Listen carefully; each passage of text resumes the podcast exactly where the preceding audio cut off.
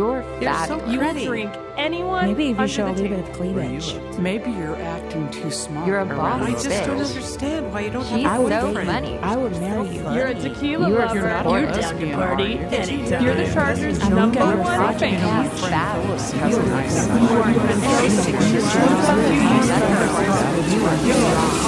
catch.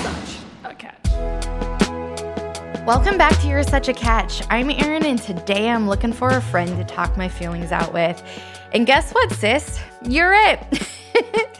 don't worry, I don't expect you to have all the answers, but if you have any suggestions, words of wisdom, or knowledge to drop, I expect you to help a sister out. You know I do the same for you. So here's the deal last week was rough. And you know I'm a glass half full kind of gal. I do my best to manage my attitude. I'm always looking for the silver lining, and I proceed with positivity on most days.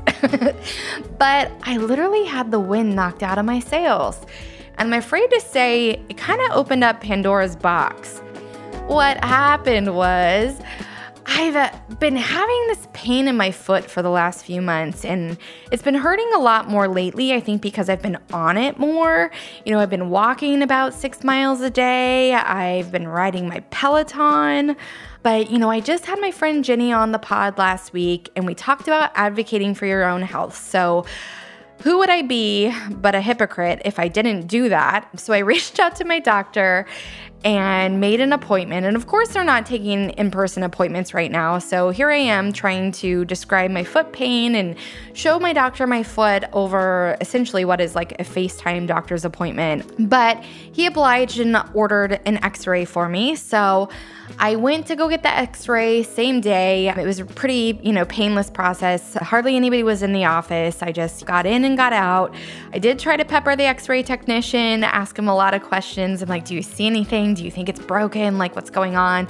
I mean, I couldn't even imagine that it would be broken because I've been experiencing this pain for, for, months, and I consider myself to be a wimp. I have a very low threshold for pain, or, or so I thought. And, you know, I've literally just been managing that pain by, you know, icing it a little bit, taking a leave here and there, you know, trying CBD, that type of thing. But before I can even get home from the doctor's office where I had the x ray, my doctor is calling me. And basically, I, I, answer the phone. I know it's going to be him, and he's like, "Erin, what did you do to your foot?" And I'm like, "Well, dude, like, like here we go again. Like, why why am I even reaching out to you? I, if I knew, I would tell you, but I don't know." So then he breaks it to me. he basically tells me that my foot is broken, and yeah, I mean, I, I mean, I'm still in shock. How can somebody have a broken foot and be walking around on it? So he thinks I've been walking around on a broken foot, you know, for at least four or five months. So yeah, and I, I mean, I've been walking on it, I've been running on it, I've been riding my Peloton on it, I've been wearing high heels, I've been acting as if nothing were wrong. oh my goodness. But yeah, so so I have a broken foot. And he basically told me in in that you know couple minute conversation that I would have to have surgery. So as soon as possible, I call the surgeon and I make an appointment, and I decide that I am going to go in to see the surgeon because. I don't want to have surgery unless I absolutely have to, and I wanted to see if I had any other options. So I go see the surgeon the next morning, and he gives me my options, which are essentially have surgery, have a screw put into my foot, or maybe try this bone stimulator machine that, you know, could help you heal without having to have surgery. It has a pretty high success rate for the type of break that I have. However, it can take months. And you guys, I, I don't know. I mean, that sounds awful, right? So the surgeon finished telling me this information. Meanwhile, my phone is kind of, you know, blowing up, and I, I get a text from my boss asking me if I'm able to join an impromptu phone call, which is never a good thing. So I'm not prepared to take a phone call from the doctor's office. I didn't bring my AirPods, but I go ahead and I dial in. So, the doctor's assistant, who is now fitting me for my lovely boot, which is this sexy gray thing that doesn't go with anything and is an eyesore and now makes me walk lopsided because I, uh, you know, two different height levels. Poor thing, she has to listen to this phone call with me where I learned that 12,500 people in my company are being furloughed, and where it hits me hard is half of my team is furloughed. And immediately, like, my heart breaks. And I think this is where the tailspin probably starts. So I get my boot, I head out to the car, and my brain just starts going. And I start thinking to myself, you know, why did they get furloughed and why didn't I? And I start thinking, you know, I obviously need my income because I'm on my own, I support myself. I just found out I have a broken foot for God's sake. So, my health insurance is obviously of the most importance right now, but I am a single person. I don't have kids. A lot of my coworkers have children.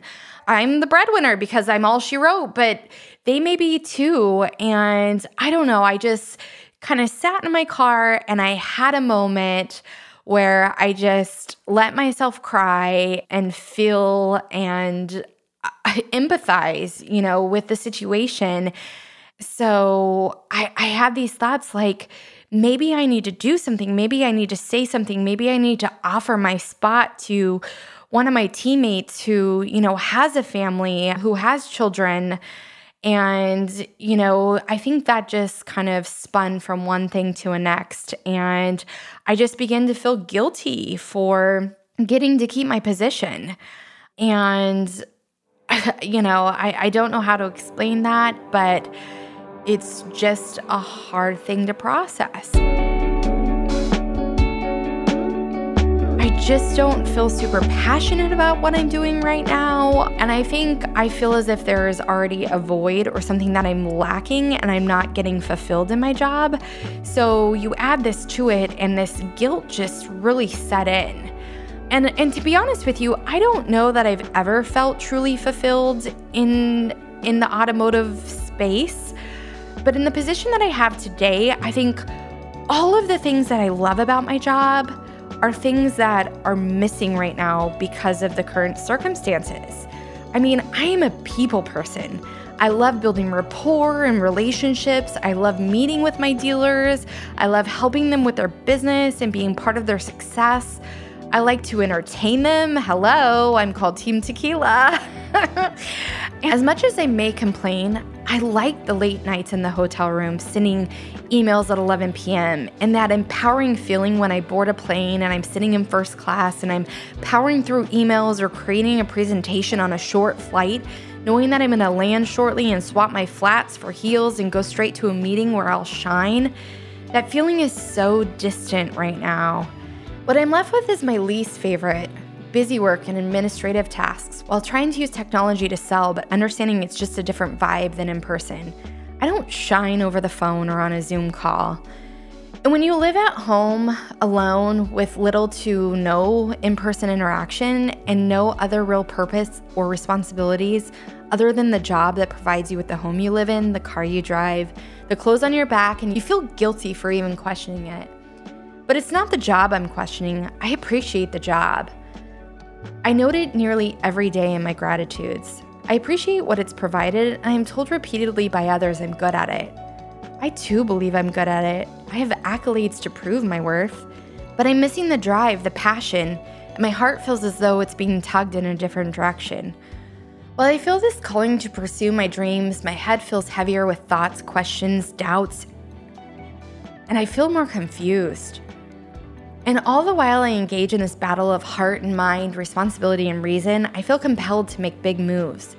I'm not much of a risk taker when it comes to life choices. I play it safe for the most part.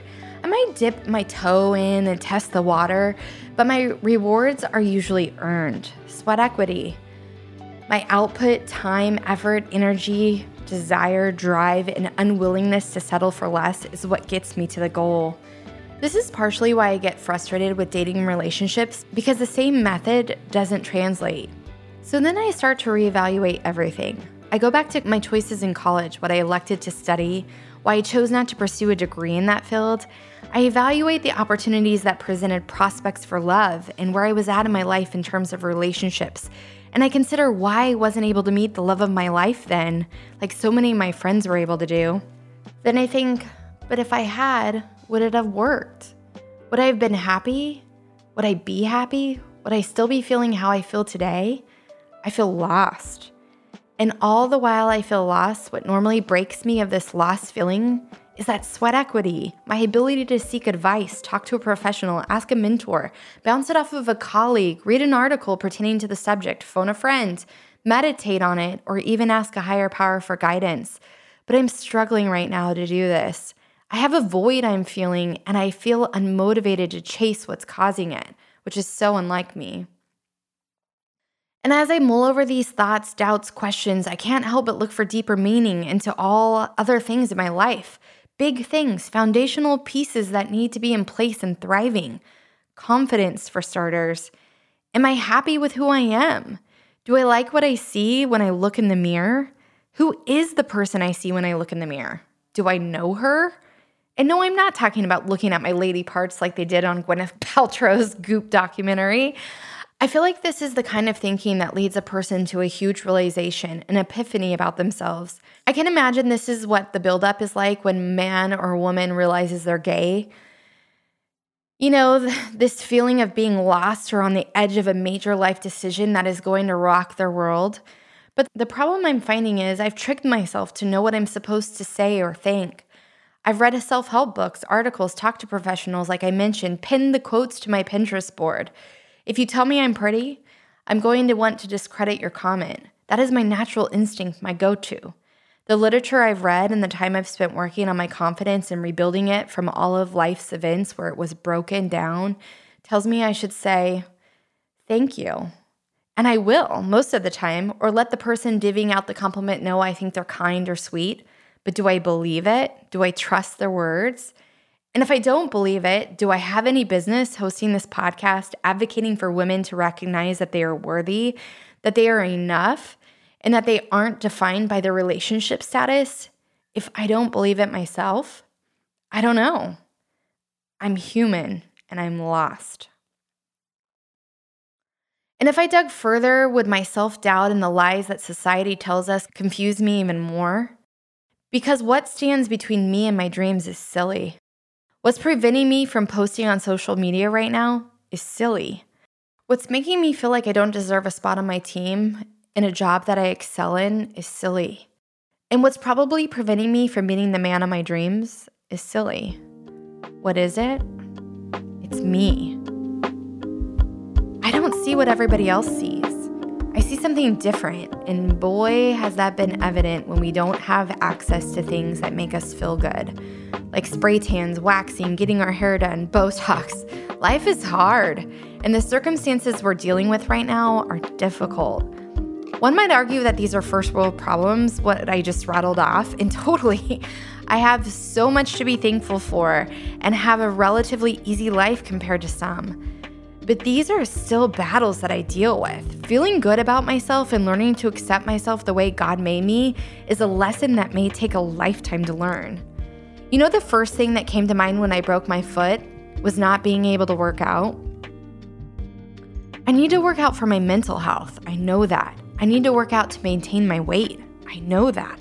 I like food. I like booze. I need balance. Somewhere along the line, I lost my ability to let go and live. I lost trust in myself to make decisions and choices without asking a friend, a family member, or even a stranger what they would do. You can call it decision fatigue, but it's a real issue. Whether it's deciding what I want to eat for lunch or what job I want as a career, I need to be validated from an outside party because I don't trust myself anymore. This is a scary place to be. If I don't trust myself, then Houston, we have a problem. I only get this one life to live. I need to figure this out. And I have to assume that out of all of my listeners out there, someone else has experienced this feeling lost. Maybe someone else is going through something similar right now. Maybe someone just found the light at the end of the tunnel. the beauty of friendship and community is sharing knowledge to help one another and supporting one another's journeys. I think now more than ever, I can use some help. I'm not one to ask for help. But being that I'm a creature of habit, and one of those habits is putting in the work, I did do some research on what to do when you're feeling lost. Here's what I found a suggestion to embrace simplicity. Rather than going outside of ourselves for the answers and solutions to our problems, embrace simpler times and reduce the interference. Put down the phone. Stop with the, I think this will make me happy solutions. Embracing simplicity allows you to become more in tune with yourself and your surroundings, which is the most basic way of living you can get. And it allows you to slow things down a bit. I think this definitely rings true right now. We're so accessible, always with our phones in the palms of our hands. If we don't respond to a text or a comment on social media, we're a bad friend or non responsive. But it gets hard to keep that up and to always be on. It's too much stimulation. Sometimes we just need to take a breath, get off the screen, and be still and silent. To let the busy world go on without us. But I will say this is easier said than done. We can also talk about our struggles. I'm obviously choosing to do this now in a public forum. Some may disagree and think I should keep my thoughts, my fears, my doubts private and close to chest. I've never been this person. I suppose there are times I felt more comfortable talking to some over others. You know exactly who in your life you can trust with information to help you or guide you, and who has your best intentions in mind. You also know those who will leave you feeling worse about opening up, making you regret the decision to even share. Chances are, in opening up, someone has either been through a similar situation, had a similar thought, or overcome a similar hurdle. Why reinvent the wheel if we don't have to? Developing or strengthening a relationship where you can support and help one another be accountable is such a beautiful thing. Looking inward. This is what I was talking about when I mentioned that I was feeling this kind of thinking that leads a person to a huge realization and epiphany about themselves. Feeling lost can be an indication that you aren't living your life authentically. I think I'm currently at this stage and not realizing it was a stage of being lost, but it makes sense. Not living authentically doesn't mean I'm fake or pretending to be something I'm not. It means I may not be living my life how I want to. I can see that. I have a lot of outsized noise telling me how I should live my life. And because I want to do a good job, I listen to those voices. But listening to other people around me and ignoring myself, I will only become more and more lost. This is a confidence lesson in its most simplest form. I need to look inward. I need to listen to my needs and my wants. This is something I've already mentioned as a struggle, something I need to focus that sweat equity on to improve. I think what I'll do is start small. I'll try something I've been wanting to try for a long time, whatever it is, and then I'll build from there. But I have to do it for myself because the minute I decide to take action and work towards something that I want, I believe it will make me feel more empowered. The last takeaway I will explore is setting boundaries. I can sometimes fall victim to believing what I see is reality on someone's social media reel, even my own. People are able to paint the most perfect picture with their neatly manicured rooms where they post their hashtag OOTD or the perfect family photo that doesn't show you that 10 minutes before that photo was snapped and their kids were saying cheese, they were fighting.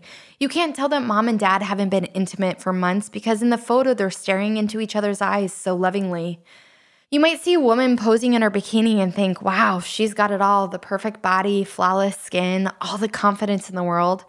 But behind closed doors, she has an eating disorder, needs likes to feel self worth, and photoshops or face tunes out any imperfections. We can all be fooled into thinking we're inadequate or missing out on this perfect life because of the perception someone else is portraying. The beauty of humanity, though, is embracing our unique qualities and who we are as people, knowing we're not meant to be alike, we're meant to be different, we're meant to be us. What if feeling lost right now is exactly where I'm supposed to be? What if feeling lost at times is confirmation that I'm evolving as a person, trying to live an authentic life? What if it's only when we become complacent and don't question our surroundings that we're in trouble? And, it, and, it, and in time, our you might you might have to wait a long time. Ugh, so many thoughts. You guys, heavy thinking right now, heavy thinking. Thanks for tuning into You're Such a Catch. Do I know all the answers? No. Do I want to know them all? Of course. Who doesn't want to be in control? One thing I am terrible about is embracing and enjoying the journey. I'm always in a rush to get from the starting line to the finish line. I forget there's meaning, lessons to be learned, and a whole lot of adventure in between. Are you feeling lost too? Let's chat. Hit me up at Erin at youresuchacatch.com. Let me know why you tune in, how you cope and find your way when you feel lost. I'm curious to know if I'm the only one who has this inner monologue. I guess I can pry myself up off your couch now. I appreciate the free therapy sesh, sis. Until next week, let the thoughts continue.